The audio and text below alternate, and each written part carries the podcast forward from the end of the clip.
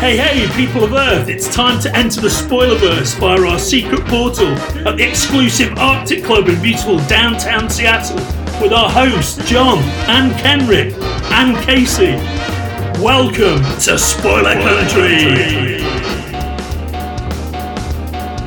Hey, if you're listening to our show for the first time and you're on one of the social medias that we're on, like Twitter, Facebook, Instagram, any of those kinds of things, you should always check us out on spoilerverse.com.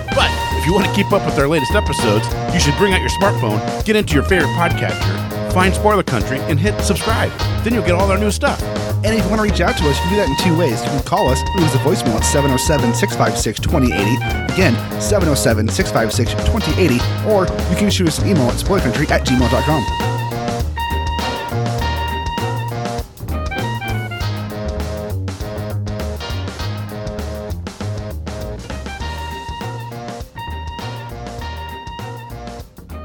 Armies of the Spoilerverse, welcome back to Spoiler Country.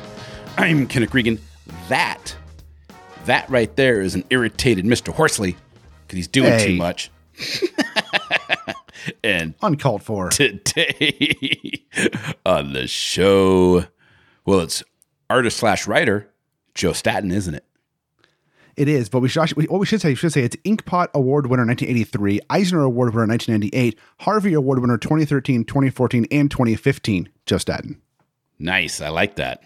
He's won a few awards in his career. Just a He's couple. long, illustrious career. Yeah. He is co creator of the Omega Man, co creator of Huntress. He drew um, a lot of the JSA stuff back when they were introducing Power Girl and Huntress. I mean, it's How many, the guy's got a, a really awesome career. How many iterations of the Huntress is there? Uh, I think there's four total because there's Helena Bertinelli. Um, there's uh, the other one that I can't think of the name of right off the top of my head. Which was, do you remember her first appearance? Uh, her first appearance, I believe, is Helena Bertinelli. No, I mean, first appearance, what book it, she's in. Oh yeah, yeah. It's, it's DC Superstars number seventeen. Oh, okay. Because I'm or like, more. It's also it's that one, and it's so. So here's the funny thing about Huntress. She actually has a first appearance in two books, Right. not just one, because they released two books the same month with her in it, showing her off. So there's DC Superstars number seventeen, and there's um, I think I, I think it's uh, what is it? What's the other one? I gotta look it up real quick. But um, there's two Earth of them 200, because they came out- 1977. One came, yeah, one came All-Star out. Comics number out, like, 69. the first week, one came out the third week. Yeah, and then DC Superstars um, 17, All Star Comics. But the uh, Helena Bertinelli, her first one is uh, Huntress number one uh, in 1989. Yeah. That's the one I have, right? Oh, Helena Wayne. Sorry, it's Helena Wayne was the first one because it was uh, Earth 2's uh, Batman and Catwoman's daughter, right? Yeah. I think so. I, I I say I say yeah, like I know what I'm talking about, but I don't know what I'm talking about. I'm just gonna go by your saying I think it's this. I'll be like, yes, yes, I agree. All I know is is I watched Arrow and they had Huntress and Arrow, right? Yeah. And I was like, oh, that's she's kind of a cool character. I want to find her. And I looked her up, and the first thing I saw was Huntress number one, and it says first appearance of the Huntress. And I was like, oh, cool. And I bought it for five bucks. And it's in like mint condition. And I called you and I'm like, dude, I just got first appearance. I just got the first appearance of the Huntress. This is awesome. You're like, oh, cool. You got DC Comics or DC Superstar 17. I'm like, no. And I was like, oh, you got All Star Comics 69? Like, No, I got Huntress number one. You're like, that's not the first appearance. And then once I started reading, I'm like, oh, it's the first appearance of Helena Bertinelli, which Yeah, is yeah. just as cool though because now she is the Huntress. She's not. The other one is like I don't think they even talk about her anymore, right? uh, they've used, well, they used her in New 52, but I mean, they, they it's mostly Helena Bertinelli now is Huntress. Well, Yeah, It's not, it's that's not who's really in the movies. uh, that's who's Batman in the TV show. That's Yeah. okay. She's on, she's on, she's on Smallville too. She's in what? In Smallville. Oh, was she? I didn't watch Smallville. Yeah. I started I watching I- Smallville, but that dude was way too pretty. I was like, God damn it. He can act and he's that pretty. Fuck off. No, I'm kidding. I just didn't and- watch and it. He's I a was nice guy in real life too. Yeah, I was like, when did that come out? Like 2001? 2001. Yeah. Yeah. So I was 26, 27. I was I I wasn't watching TV then.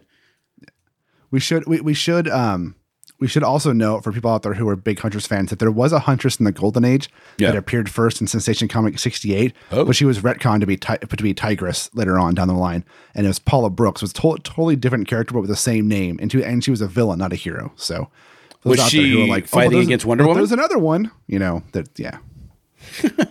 yeah. Is what you fighting against But- Wonder Woman? Was uh probably I don't know. I don't know. Well, you know I- what? I, wasn't alive back then. I didn't read them. Before we get way into the weeds, because you and I battled, tend to battled, do this, She battled Wildcat, not Wonder Woman. So yeah, sorry. Go ahead. we should probably just sit back, listen to Joe in his own words.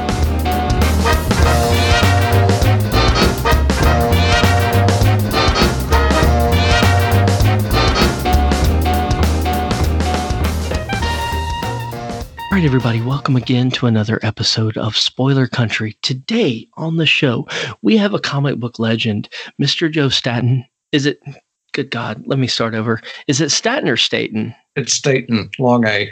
Awesome. Okay.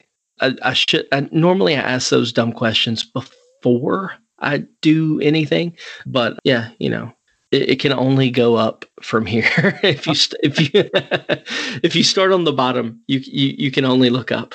So, all right, everybody, welcome again to another episode of Spoiler Country. Today on the show, we have a comics legend.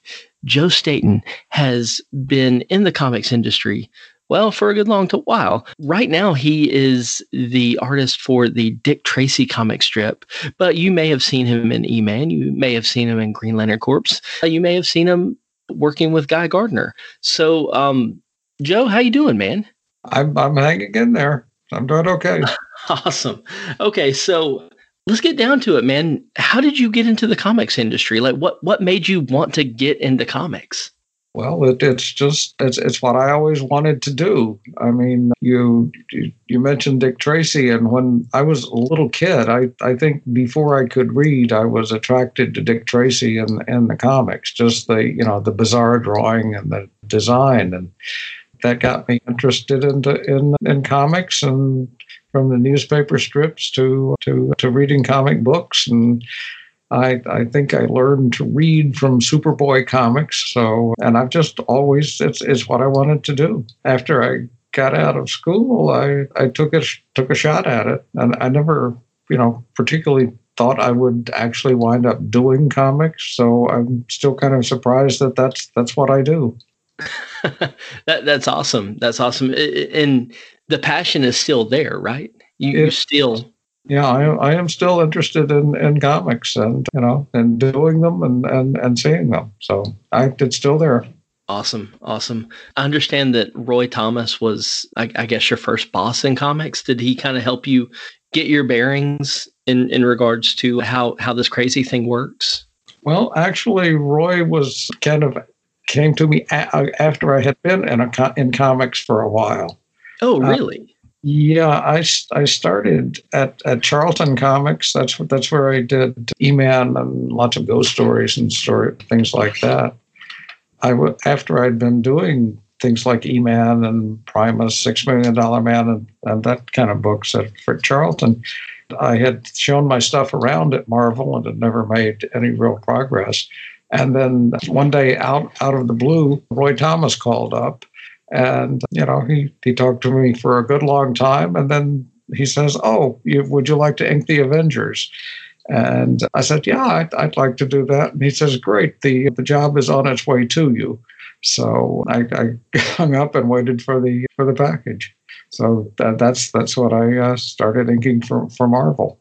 That that's amazing. That's amazing. So you you you were you were talking about Charlton for a minute. That is a is a company I'm I'm not too familiar with, and I, I think just by the the sheer mass of work done by the big two, they kind of get overshadowed. But they really had some amazing creators there, especially when when you were there in the 70s. Can you talk a little bit about working for Charlton?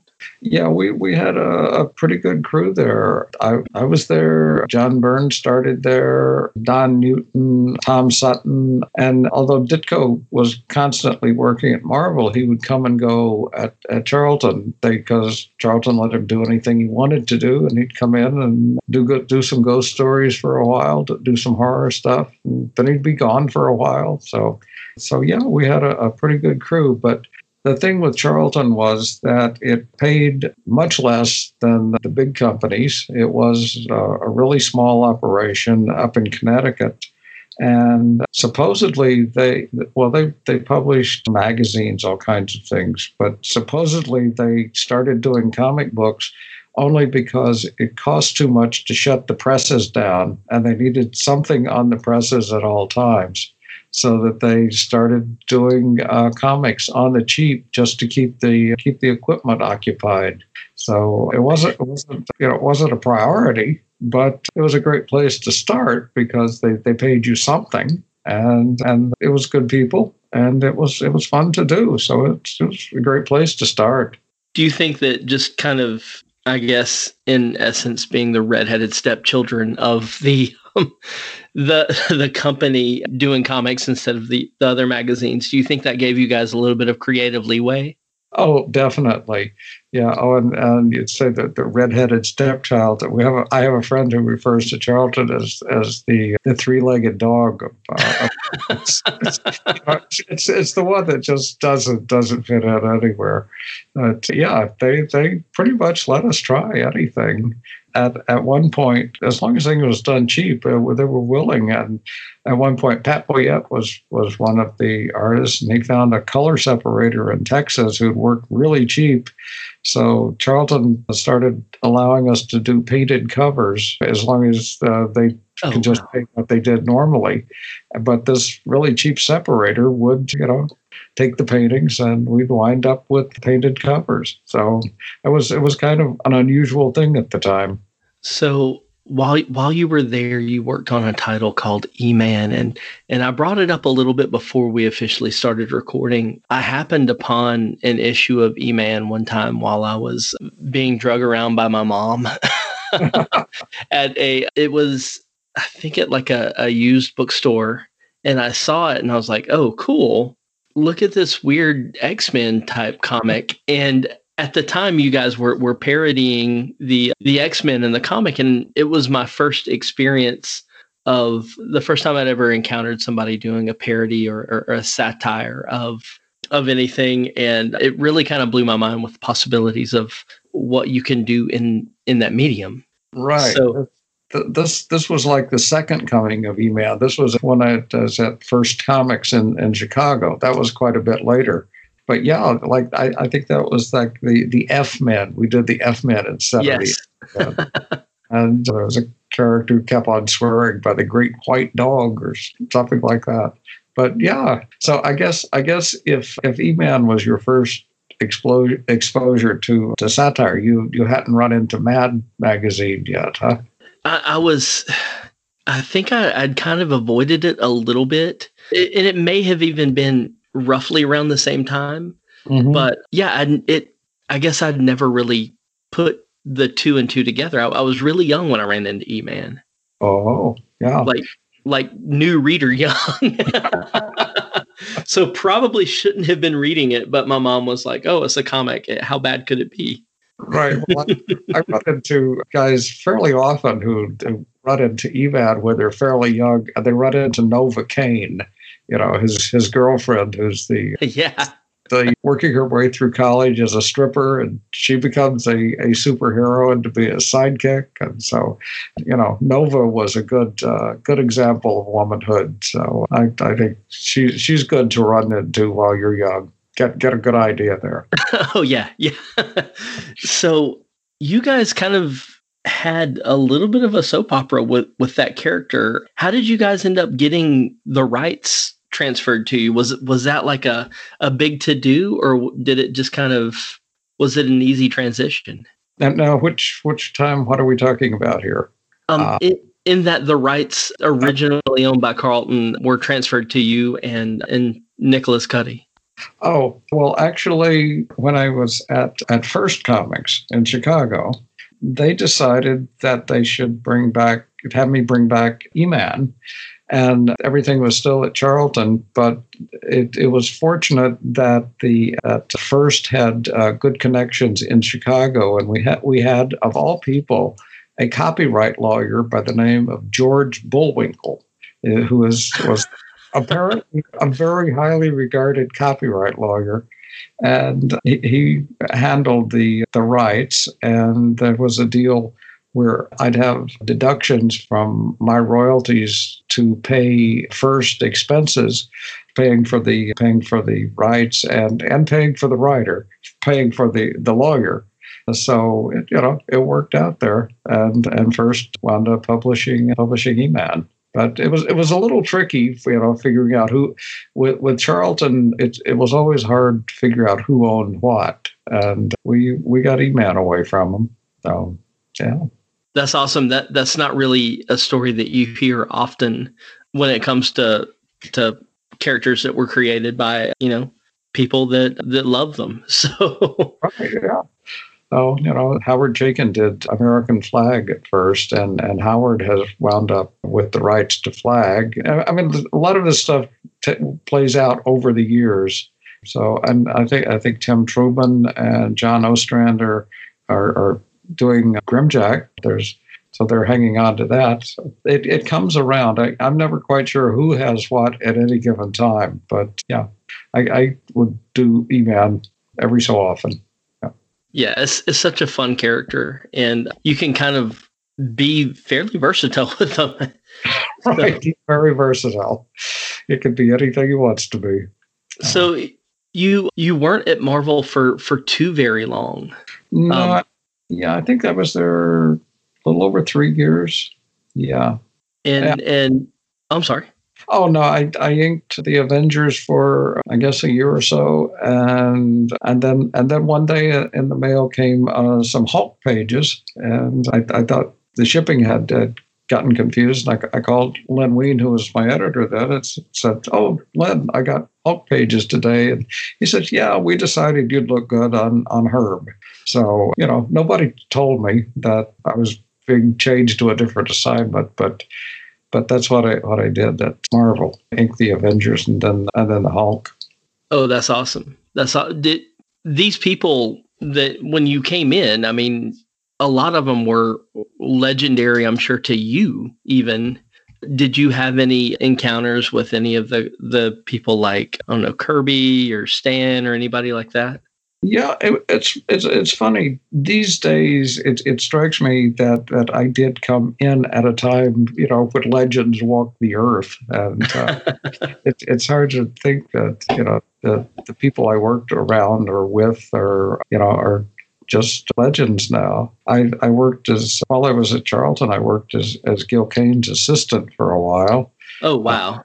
And I ran into Ditko, you know, I'd run into Ditko at Charlton. And, and when I was, well, it was funny, when I was inking the Hulk, every time I went into, D, into uh, to Marvel, Wein would introduce me to uh, to Stan and says, "Hey Stan, this is you know this is the guy who's inking the Hulk," and Stan would do you know Stan stuff, face front true, true believer, and, and all those things.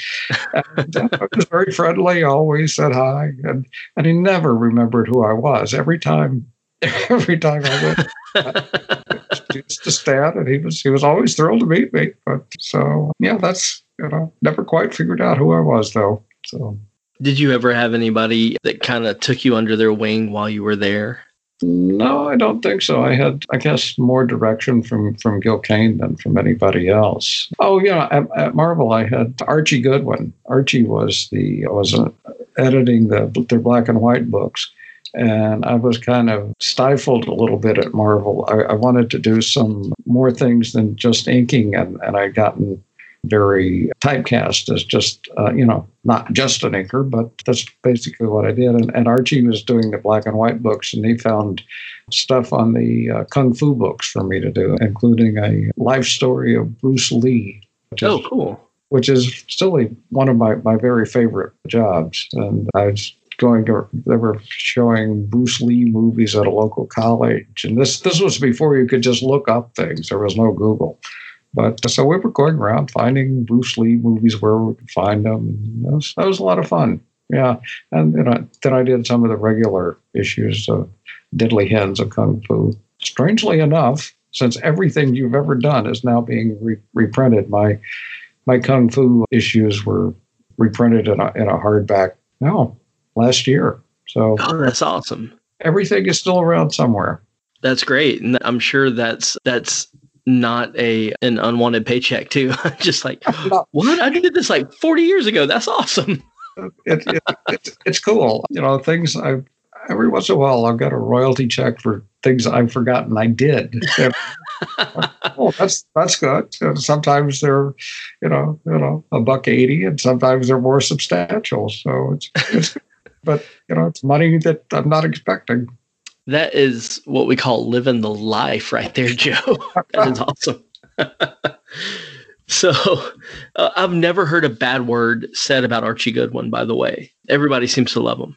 Yeah, there are no bad words to say about Archie Goodwin. Archie is, you know, like like the the ultimate example of of uh, you know a, a mentor, an editor, a writer. You know, if if Archie told you something, you know, you can trust it. He- He's a good guy. Uh, yeah. That's awesome. Did, did you get, you got out of there before Shooter came in, right? Right. Yeah, my editor there was still still Len Wein. I yeah, I, I didn't never meshed very well with with Shooter. I never had a long term relationship with him. So yeah, that so I was basically out by then. I hear Oh, you. yeah. And then Paul Levitz kind of poached you, right? He, he did indeed. Uh, that was another one of those occasions when I got a, call out of the blue that uh, I didn't know Paul. I had no idea why he was calling me, but he was, you know, was recruiting me to do finishes at DC. They were actually short of people to produce all the books, and they had, in my case, Ric Estrada was doing very rough layouts for, for several books. And like you know wally wood was doing finishes on on all star and but i was recruited to finish ric estrada on uh, the karate kid. Also i did finishes on ric on the backup for the creeper. So yeah. Oh, wow. A Ditko creation. I, yes. Ditko, Yeah. yeah. So uh, I, I like that one. Yeah. So assume I'm a moron, which you probably already have. no i haven't breakdowns and finishes uh, just that that terminology goes over my head and i think a, a few other people will you, will you tell us what, what breakdowns and finishes are Well, there, there's that's that's one of the things I, I don't think it's ever been totally settled. The degree, uh, the degree of uh, well finish of, of how much work is actually on the page. Sometimes people will know or that there are pencils and there are inks, but there are also other degrees of what is put on the page. There are thumbnails, which are you know very small sketches of what's on the on a page.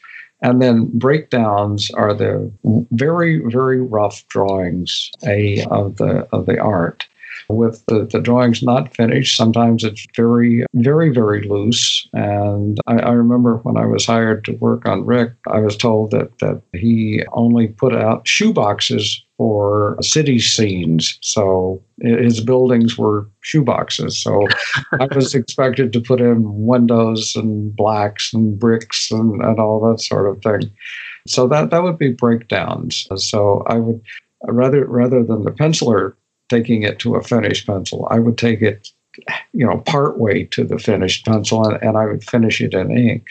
Sometimes you get very tight, very tight layout layouts, very tight. So when I was working with Herb on on the Hulk, his his layouts were um, pretty pretty finished. No blacks, not a lot of the texture, but uh, it was pretty close to a finished drawing. So that was more more inking than finishing. But and it, it varies who you're working uh, with, what the deadlines are, what's the best way to get it done. So yeah, layouts are, are very rough pencils. so what did you prefer did you like it when they were loose with it so you so you could kind of put your own stink on it or was it something that like, oh wow, that's just really time consuming. I would much rather it be tight, like like Herb. Um, mm, well, I, I like them both. There, there's as long as there's some room to to get my own stuff on the page a little bit, so that's that's good. And it, it's good to get the the loose stuff too, because I, I I basically know how to to draw the page, but if if the storytelling's there, that gives me uh, a good uh, heads up, a, a good uh, into the story. So that that helps a lot. So either, either way works. I don't. Well, actually, yeah, I'll I'll work on anything from real really loose really loose pencils to to really tight pencils. I, I don't warm up so much to really tight pencils, but I'll I'll work up any any variation. That's that's good. I really that that's one thing that's always kind of gone over my head. And it like it sounds like it's not a an exact science either. No, uh, whenever i would see that in the credits bar. So yeah, uh, so you, you can never really tell from the credits bar exactly what anybody did. That, that somebody will be credited with something, and maybe they did it, or maybe they did part of it, or maybe maybe they had three or four guys doing it something. Or you know, I marvel there were the crusty bunkers, which I did it a little bit on, which happened to be anybody who was walking through the office who could hold a brush was given some some pages and say, here, okay, put some trees over here and some buildings over here, and then pass it on to somebody else. And you you never really know quite who's doing what. so while you were while you were at dc did you have any particular title that you just really enjoyed working on Yeah, I, I got off pretty early with the the All Star, the, the return of, of the JSA, the Justice Society, and that that had Wally Wood had been doing that, and so I came in after him, and I had been had actually read a lot of the 1940s reprints, so I I knew who these characters. Earth Two was basically the characters who had been around in the 40s. So I knew who they were and I really liked them. It was uh, really a different reality. And I, I, I, I keep I keep on telling people I'm I'm really most at home on Earth Two. I with the, with the Ju- Justice Society and those characters. I'm very very comfortable. we felt comfortable enough to kill batman so Oh yeah, that was that was just a, a write up on, on CBR that about the time we killed Batman, and and he's still dead. You know, he's he has he hasn't come back. Not our Batman, but that was that was uh, Paul Levitz's story. We did a lot of good stuff with Paul. Yeah, but with the Justice Society, that was the that's where we created the Huntress, who was Batman's daughter, the daughter of Batman and Catwoman. So that was that was one time I, I got to be involved in creating a character, and she was she was she was a Earth Two character. Have you been paying attention to any of the berlanti universe television shows Oh, the, yeah. uh, they kind of go into some of the earth 2 stuff and Yeah. i haven't i have two kids so if the tv isn't on disney channel it's my wife watching something so i, I rarely am able to watch tv Yeah, well, uh, the the new series uh, Stargirl. A lot of the Earth Two characters, the Justice Society. At least it seems to me it's like the next generation of the Justice Society. Most of the originals that I worked on have been killed in action, but there's there's another generation on Stargirl. But there the references to to all the Earth Two characters there. that's awesome i it's, it's one thing hopefully i don't know. Maybe i can start getting them to bed earlier now that school's starting back. And i can catch up on some of this stuff. So yeah, assuming a kid, assuming the kids aren't all going vir- virtual. so yeah, yeah, they're they're doing virtual for now, and uh-huh. ho- hopefully we'll be able to get them back in school. But man, I I have a kindergartner and a fifth grader, and oh. I cannot imagine how anyone could keep a mask on a kindergartner all day. I I don't think that would be easy. No, no, no. So yeah, they're they're going to Meemaws and they're they're doing their school stuff there on the computer.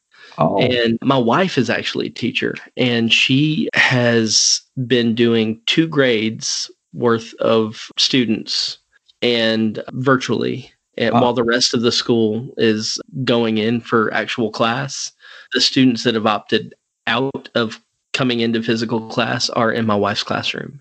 Oh, wow. So she's she's doing two classes, and your kids are going. Um, to, to- I guess it would be your mother's to.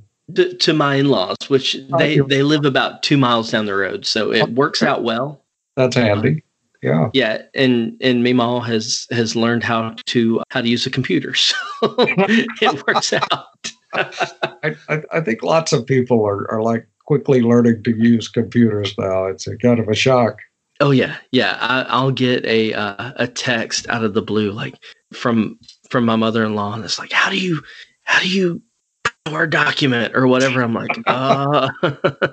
so I'll handle that real quick, and then I'll get back to my client. But Uh, learning So- fast. oh yeah, yeah. So yeah, you you enjoyed your time at DC. Yeah, I came and went along a lot at, at DC. Yeah.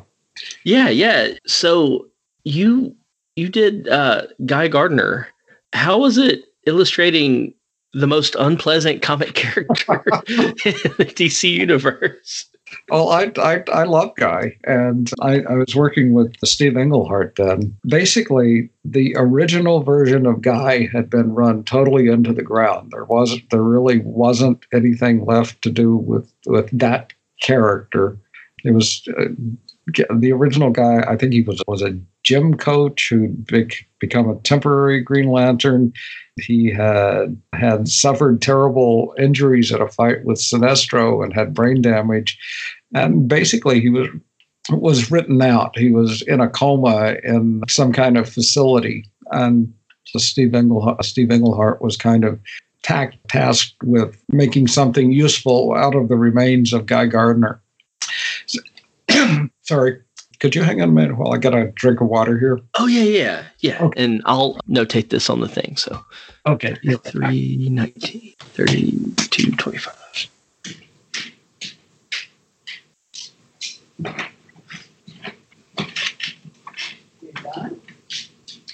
No, it's dry.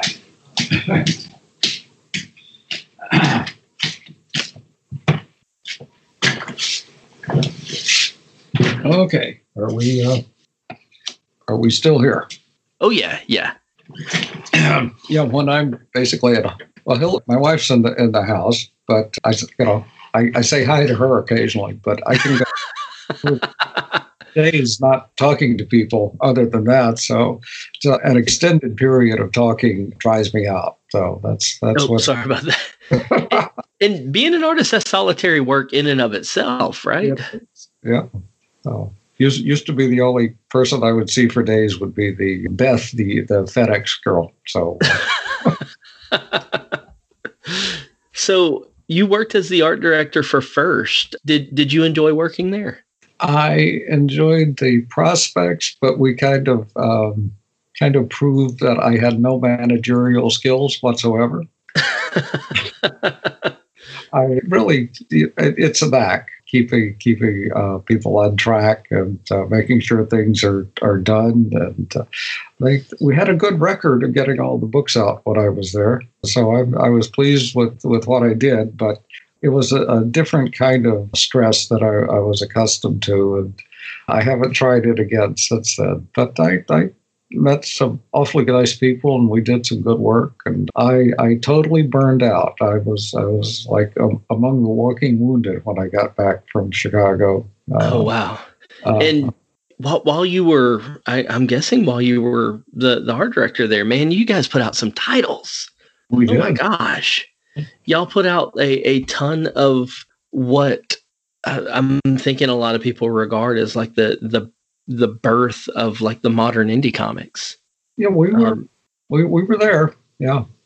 so so while, while you were there I'm, I'm sure you had a, at least a little bit of a hand in helping out with american Flagg and the badger and let's see lone wolf and cub Well, that So- was it's just a matter of picking up the Japanese properties. I don't think we, I, I didn't really have anything to do with that. But but I, I would basically go through Chaykin's material and basically just be impressed. But occasionally you know, have to ask, oh, oh, oh, Howard, you you've drawn Flagg without a pelvis over here. Could you, you know, Howard's a lot of fun to work with. I, lo- I love Howard and Tim Truman and Grimjack and. I, I knew we were doing something different there when Grimjack had to chop the head off the zombie baby. You know, it was it was a, it was a so you you were y'all were constantly pushing the envelope. We we were, yeah. Try, trying different stuff. And we, we promised we wouldn't do any elves. But other than that, we were kind of open to stuff. We didn't get into we did superhero parodies, but and and Badger was kind of a, a superhero, he was a little bit little bit strange himself. So yeah, we we tried all kinds of stuff. That's that's awesome. And later on, like in the '90s, you you won an Eisner Award. Yes, I did. That was I forgot. You're like, oh, all, they're just piled up in the corner. They they all blend in together after a while. That was the adaptation, the uh, animated movie about when Batman first met Superman, the animated version. And I, I worked on, on the adaptation there. I, I, I was really pleased with that book. I think that came out well. Terry Terry Beatty inked it and it was good. I, I really I, I did a lot of work in the animated style actually, but this was was probably the best best job I did. I really liked it. That's that's great. I one thing I while I'm talking to you, it kind of made me think you started out on a lot of the titles as an inker. Now it seems with everything going digital, the and with the new coloring techniques and all that, it seems almost kind of like the inker the the importance of the inker is going the way of the buffalo. What what do you think about that, and have has it influenced how you do your work now? Uh, well, every every once in a while, you you will see mentions that people say that that ink, inkers are a dying breed, but still needing them for a lot a lot of the books now, but not not so much. Actually, a lot of a lot of the books that the penciling is done so tightly that you know with if you adjust the levels or something you have a dark enough image to to print from and so i i, I think really the, with the photoshop adjustments and everything it's it's possible to do away with the necessity for inkers but so you used to have to you know who who was good together and who looked who looked was it was it best to have Joe Sinnott ink you or of course it was uh, or would Klaus Janson look better or you know so but now so much of it is is the one sort of drawing going through the computer and, and then you're wound up with that and then the colorist but it, it's like I say it there are different degrees of, of what every step in the process is is done. So that's that's one way it's moving now. What were there any particular creators and especially inkers that you enjoyed working with while you were at the at the Big Two? Somebody um, you just felt gelled with you. Oh, I, I, I worked a lot with Bruce Patterson. He inked a lot of my Green Lantern stuff. I really liked what Bruce did. And I did Plastic Man with Bob Smith. Bob Smith has a great line. I, I loved doing that. And occasionally I would do something completely different. One one job that stood out was a, a Batman story for the campaign to end landmines. The book was called I remember that. Suffered I had that. And Bill Sienkiewicz inked it, and it, it was beautiful. It was people asked me, did you know, did Bill completely obliterate what I what I was doing, and and no, he he just found what I was doing and and pulled it pulled it all together, and so I I really like that that that look. I'm I'm really pleased with that one. Yeah, I don't I don't think anybody would ever complain about having had been able to collaborate with Bill Sienkiewicz. well, I, I certainly don't don't complain about it. No. My also, I, I, I, don't know if it was CBR again or what it was, but somebody just reprinted, put up online a job I did was the origin of Dr. Fate, and, and Michael Nasser inked it. And he had a kind of Neal Adams finish to what he was doing at the time, which was I, I still saw my stuff there, but it gave it a, a different look, and I, I liked seeing what he found in in what I was doing. A good a good inker will teach you something about yourself. That that's cool. So, who who were your inspirations when you when you first started in in terms of artwork? Well, uh, Gil Kane is certainly one of you know my basic influences, and I think I think Ditko is my basic guy. I, I kind of always loved Ditko more than anything else. The, the the drawing and the weirdness, and of course going back to Chester Gould, and I liked Kubert a lot. And it's funny, I, I used to say I was the only one who wasn't influenced by Jack Kirby but actually, I was influenced by Jack Kirby. The stuff he did, like the the Fly and the Double Life of Private Strong and the monster stuff, before he actually created all the Marvel stuff. I, I never looked, uh, never warmed up quite so much to uh, what he did for the main Marvel stuff, but the weird stuff. I, I really like that. I liked he did, what he did on the Challengers of the Unknown a lot so yeah, I I did have some Kirby influence there after all. It took me a while when I was you know first started to uh, read his stuff to get past the the big weird Lego man heads that he would draw. but as far as like drawing sci-fi though, that man was fantastic. Yeah, I, I, I remember Kirby did all kinds of things, and at some point he did Kid Colt. Kid Colt, yeah, was a Western. And he drew, uh, Kid Colt was attracted to the, the school marm that led to gunfights. And it occurred to me that was the ugliest woman I'd ever seen.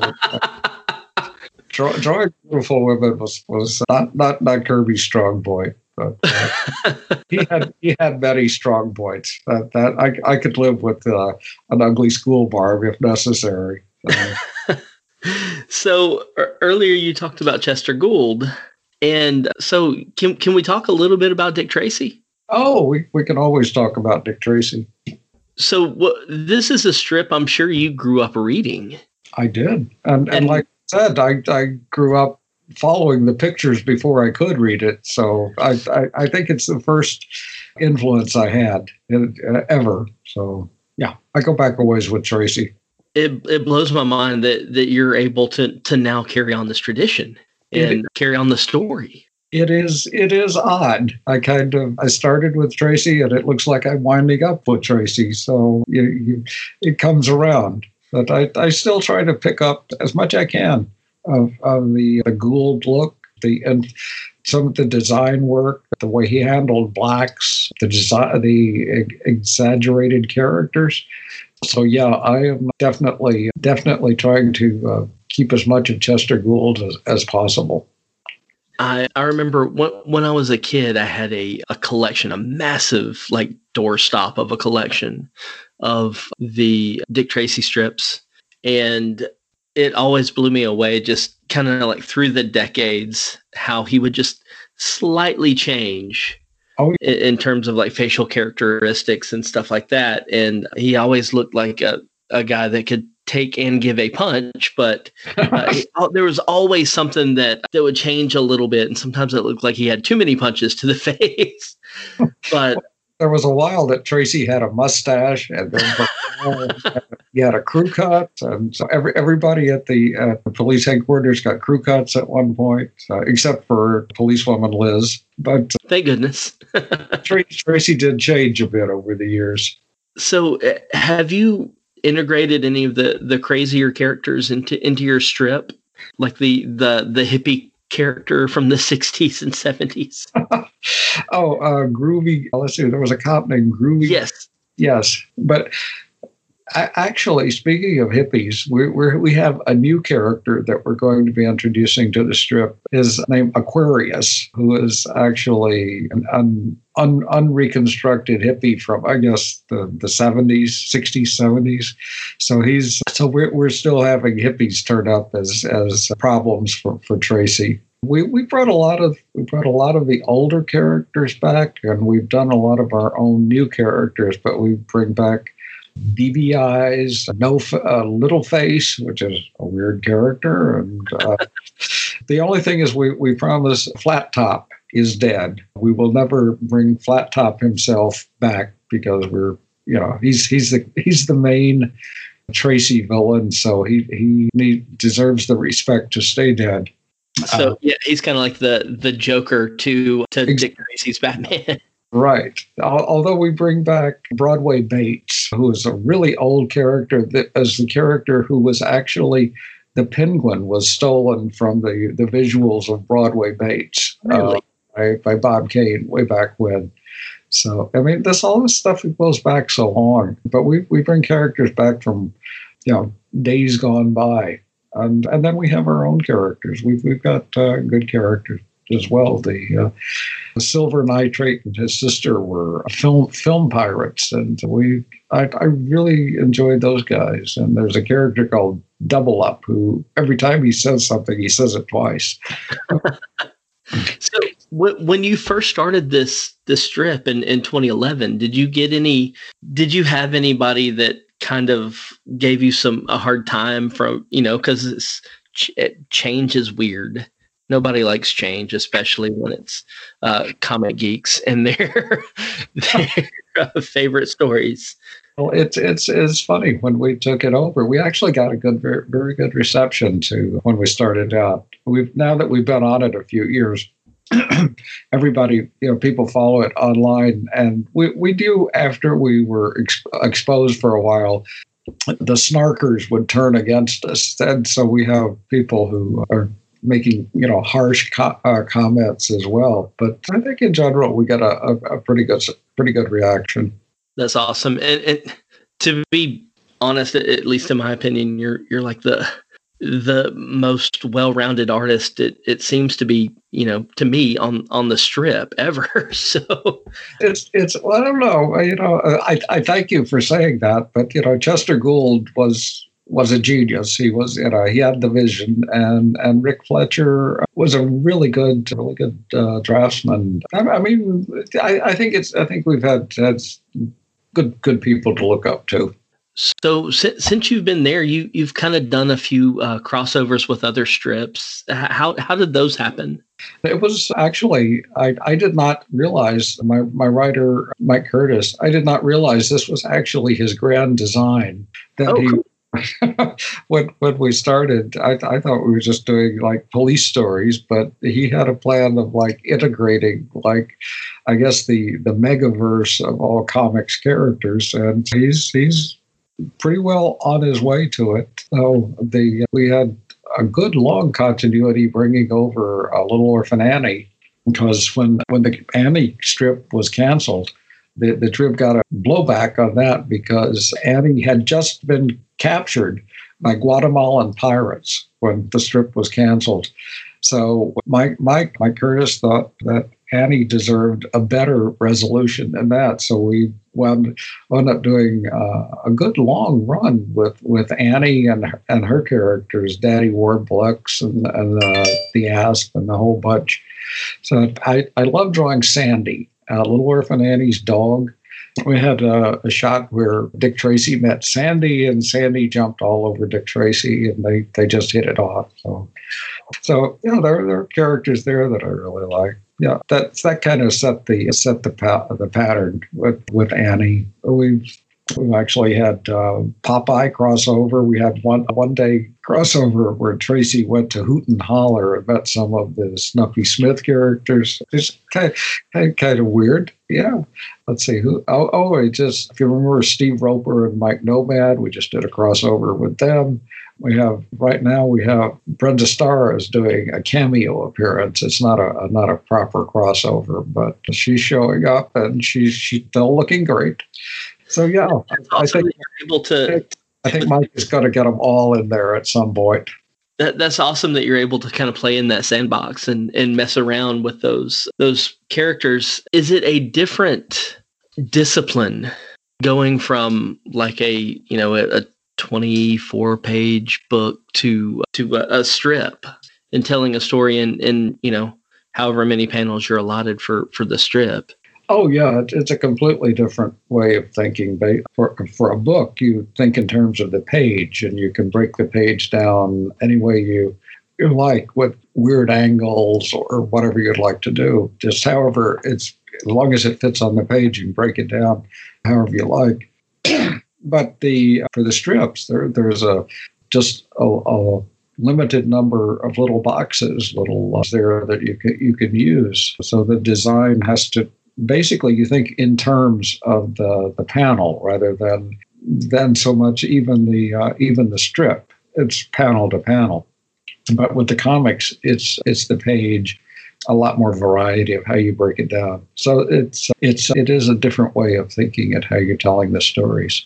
Is it more difficult to to accomplish a, a concise strip than say a, a page of you know dialogue in a in a standard comic? It it is, yeah, and sometimes you would really like to have be able to go to a full page spread in a, in a strip, and there there's no way to do that. So you have to get a lot of a lot more into small spaces than than you would for for a book. That's it. It sounds difficult. I actually run a a uh, site. It's it's a group for for comics, and uh, kind of. Oh, surprise! It's, it's a work. I'm sorry. surprise! Surprise! Yeah, yeah, I know. uh, but we we do one page comics each week oh. wherein we pair uh, an artist and a, a, writer together. The writer has a week to produce a one page script, mm-hmm. and then we give the artist up, you know, two weeks to do the the actual page, and uh, we have a, a uh, letter come in. And uh, one thing that immediately hit me is not having a. There is such a massive advantage to having somebody who knows what they're doing in regards to lettering that can so i'm sure as as the art director of you know of a, of a publisher you you've seen that firsthand oh yeah yeah that was talking about working with with howard chaykin howard brought in ken bruzenak as his his letterer for uh, Flagg. And uh, ken, ken was responsible for a lot of the design work and and Howard had a lot of ideas of how to handle visual representations of sound. Actually various noises overlapping each other or you you can really do a lot with with lettering representing different dialogues different different voices uh, ken bruzenak was was great at that sort of stuff yeah it's uh, stuff like that just it's it's the little things that you you don't think of immediately that that just really m- transform a page. Yeah. Uh, your letterers, are you lettering on the boards or are you doing it uh, on a computer? Yeah, it's all digital. They we have one guy that will occasionally do the lettering like, you know, on the actual paper. Uh-huh. And just as a I guess more or less a practice for himself. Uh-huh. And see if he can stay sharp. But of it is, you know, they'll they'll letter it in Photoshop and and do it as a layer over the existing art. Uh huh.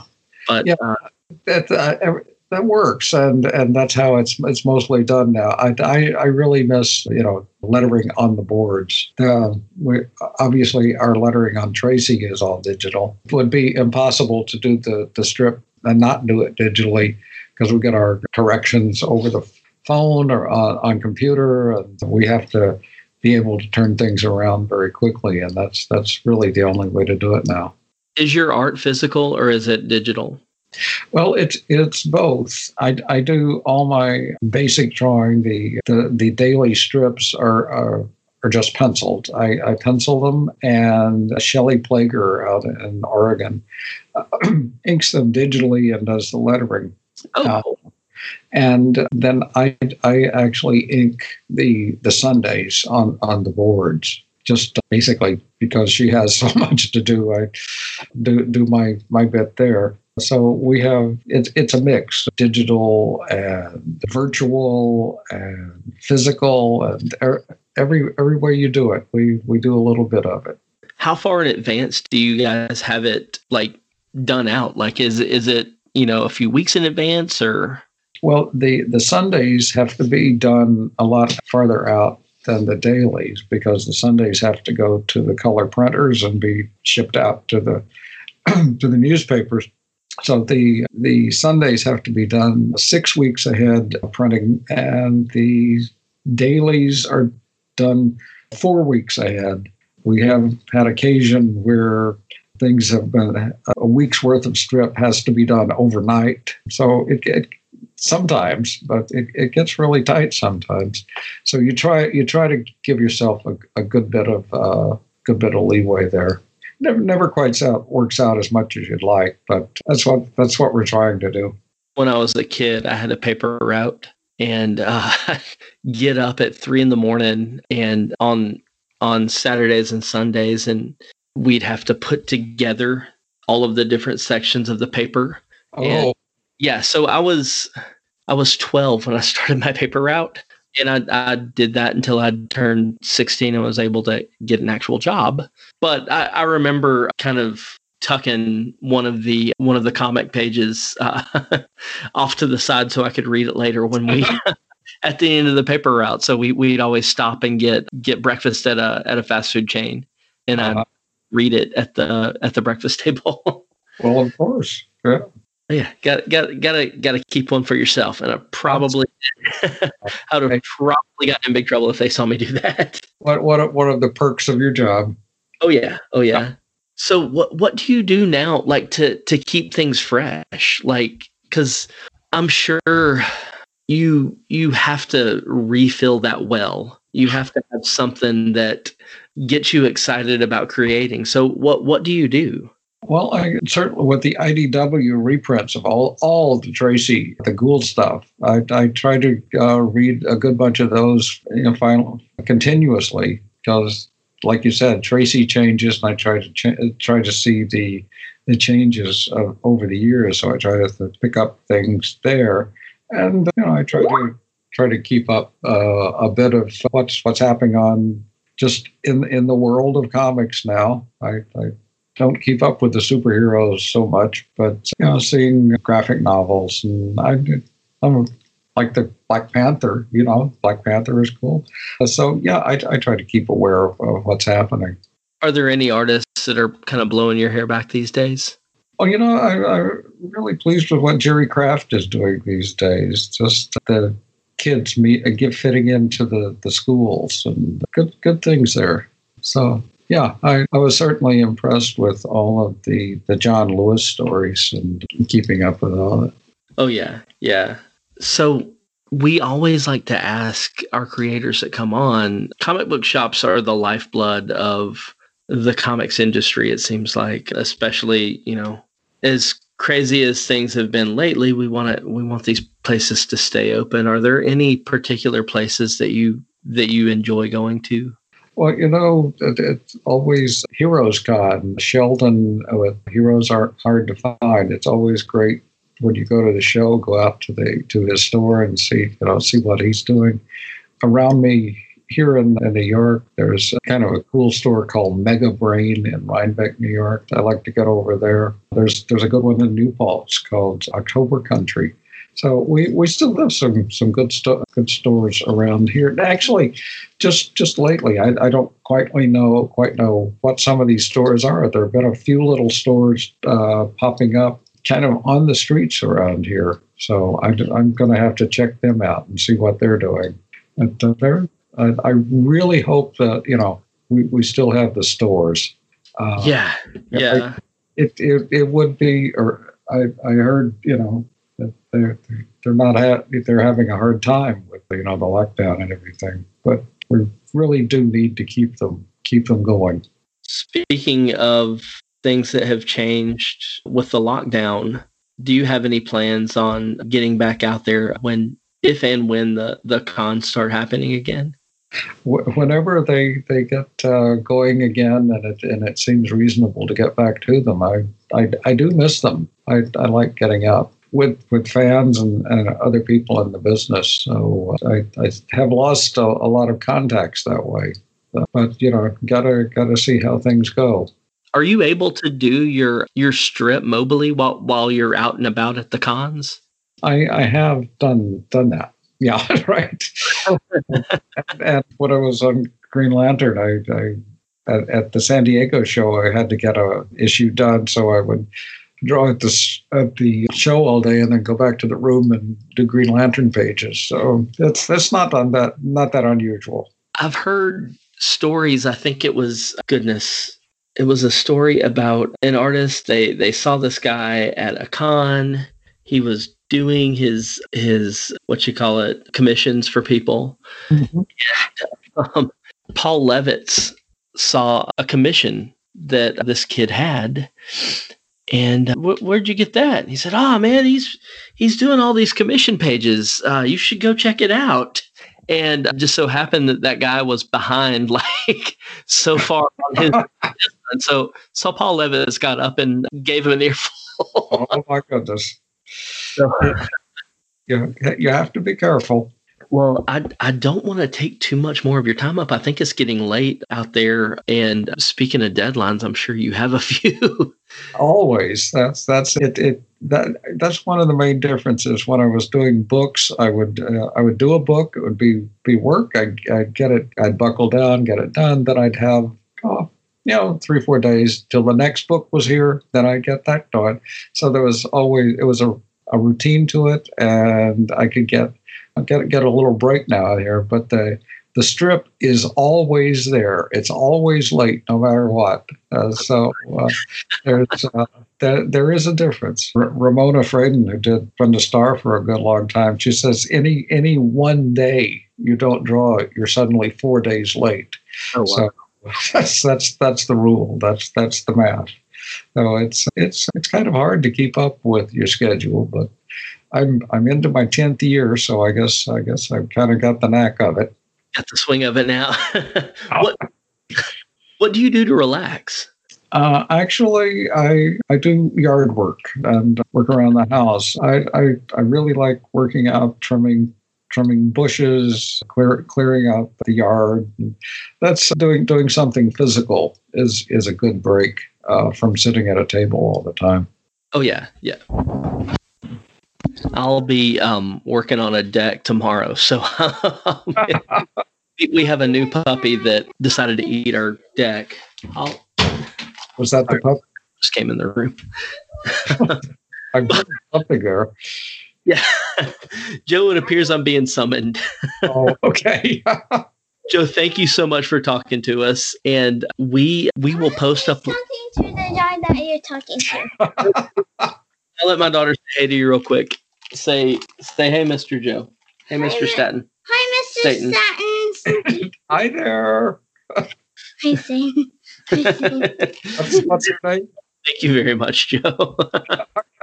so she is she is our our youngest and our wildest so oh, okay. I don't know if you've ever had the the pleasure of having um, kids, but oh my gosh, uh, they're a handful.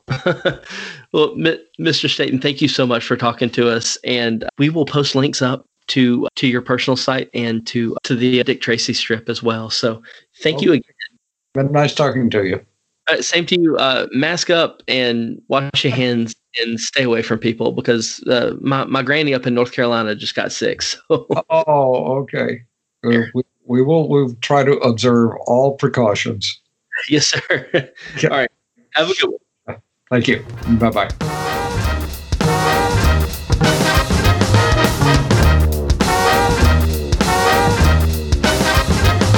He says sometimes. I told him I need to use it. Let's let's let's let's, let's finish this one we'll talk. Because we're back. We're back. we're back. Back. What'd you think? That was cool, man. I mean, Joe Staton's an amazing guy, and he, yeah. he does an amazing. He has his skills are ridiculous. Right. You right. know, and, and Casey did a great job. Casey so. did a great job, and it's just it's always frustrating, personally, because I have no discernible talent when it comes to drawing like that. You could have just said no, no discernible talent and left it there. We all we all would we all would have agreed. Man, that's that kind of hurt. you hurt I my mean, feelers, man. Just because you're stressed out and having a bad time doesn't mean you have to take it out on me. I mean, who else am I take it out on? Oh God dang! You act like I'm not doing anything. you're, you're the, Oh man, calling myself out. right? Oh no, it was No, really it was cool, great. man. It- I, it was I- great. It was great. it- the one thing every time we have people on, and there's a lot, it always makes me want to go back and, and read all their stuff. You know, because you you get a little glimpse of who that person is, so it makes you want to go, oh, I like this person. I want to support them, and I want to go back and look at stuff. But we have Mm-hmm. so many. It's like, where do you even start? Right. From- well, you know what you can start with. I'm listening to old episodes here. Huh. Is uh, so just also you just heard Joe Staton, and we had last week or we or a little bit ago we had uh Steve Englehart on, right? Yeah, yep. Well, those two together created the crossover series for DC called Millennium. Oh, and, and also were the people who changed Green Lantern to Green Lantern Corps. So if you want to hear some from the other side of somebody who worked with Joe Staton on some pretty big stuff, you can go hear the Steve Englehart interview in our, in our archives. over at spoilerverse.com. That's right. All right, I think we've come to an end. I hope you guys Yes, we have. enjoyed that. Uh, Johnny and I are getting back into the swing of things. So you're going to start things are going to start getting back to normal when it comes to uh, intros, our intros and our outros, and we're going to start doing more actual shows, just the two of us, um, the way it's supposed to be. well, I shouldn't and say those, that. And those, sh- those should come out every Monday. Yeah, it shouldn't be the way. It, yeah, it should be coming out every Monday, and then the rest of the di- week um, interviews. That's how it's supposed to be. Yeah, that's. But somebody had to go and move both of us. Yeah, somebody had to go and move. hey, man, who you talking about? You or me? I right. I moved first, then you moved. yeah, you copied me though, because I was already talking about it. You just had the ability to do it first. Well. Jerk. Not my fault. Wah wah.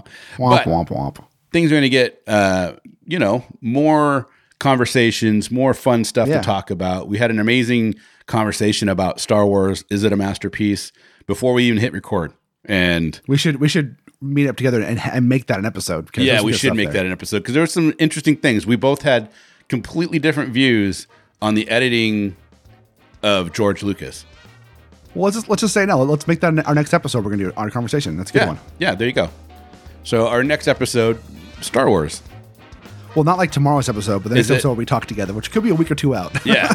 Is it worth the editing? Should you be able to see the unedited version from back in 1977? And there's some little tidbits making that almost an impossibility. So stay tuned. How's that?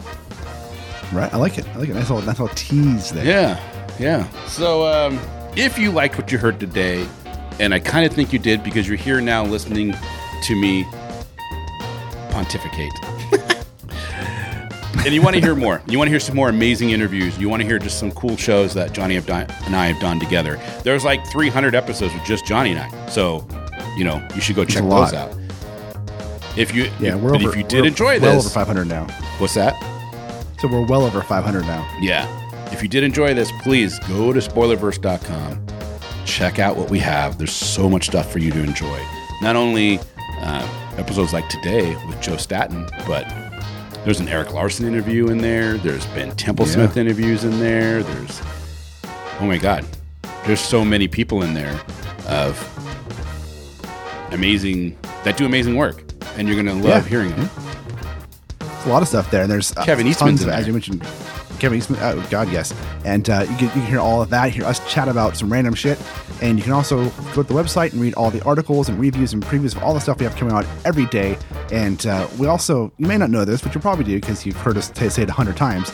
Is there's a network of podcasts. There's more than just us on the on the website. That's right. There's That's right. Birds in the Geekdom, Nerds from the Crypt, Haphazard Adventures, Y2CL Radio, uh, Funny Book Forensics, and there's, and there's more. There's about 14 different shows on the, on the on the network you can go check out. So you should go check them out because each each show is, centers back in the pop culture nerd world, but they all attack it in a totally different way. Yeah, I like it. All right, guys, that's a show. Well, not yet. Go to scpod.us slash discord and join our public discord server and come chat with us. Damn it! Now that's a show. Well, one more. And go to the store and buy a t-shirt with fly Oh my God, you're now killing it's a me. show. now it's a show. In oceans of podcasts, we are Cthulhu. Cthulhu compels you to do. Open the mind and read. So Is that better for you?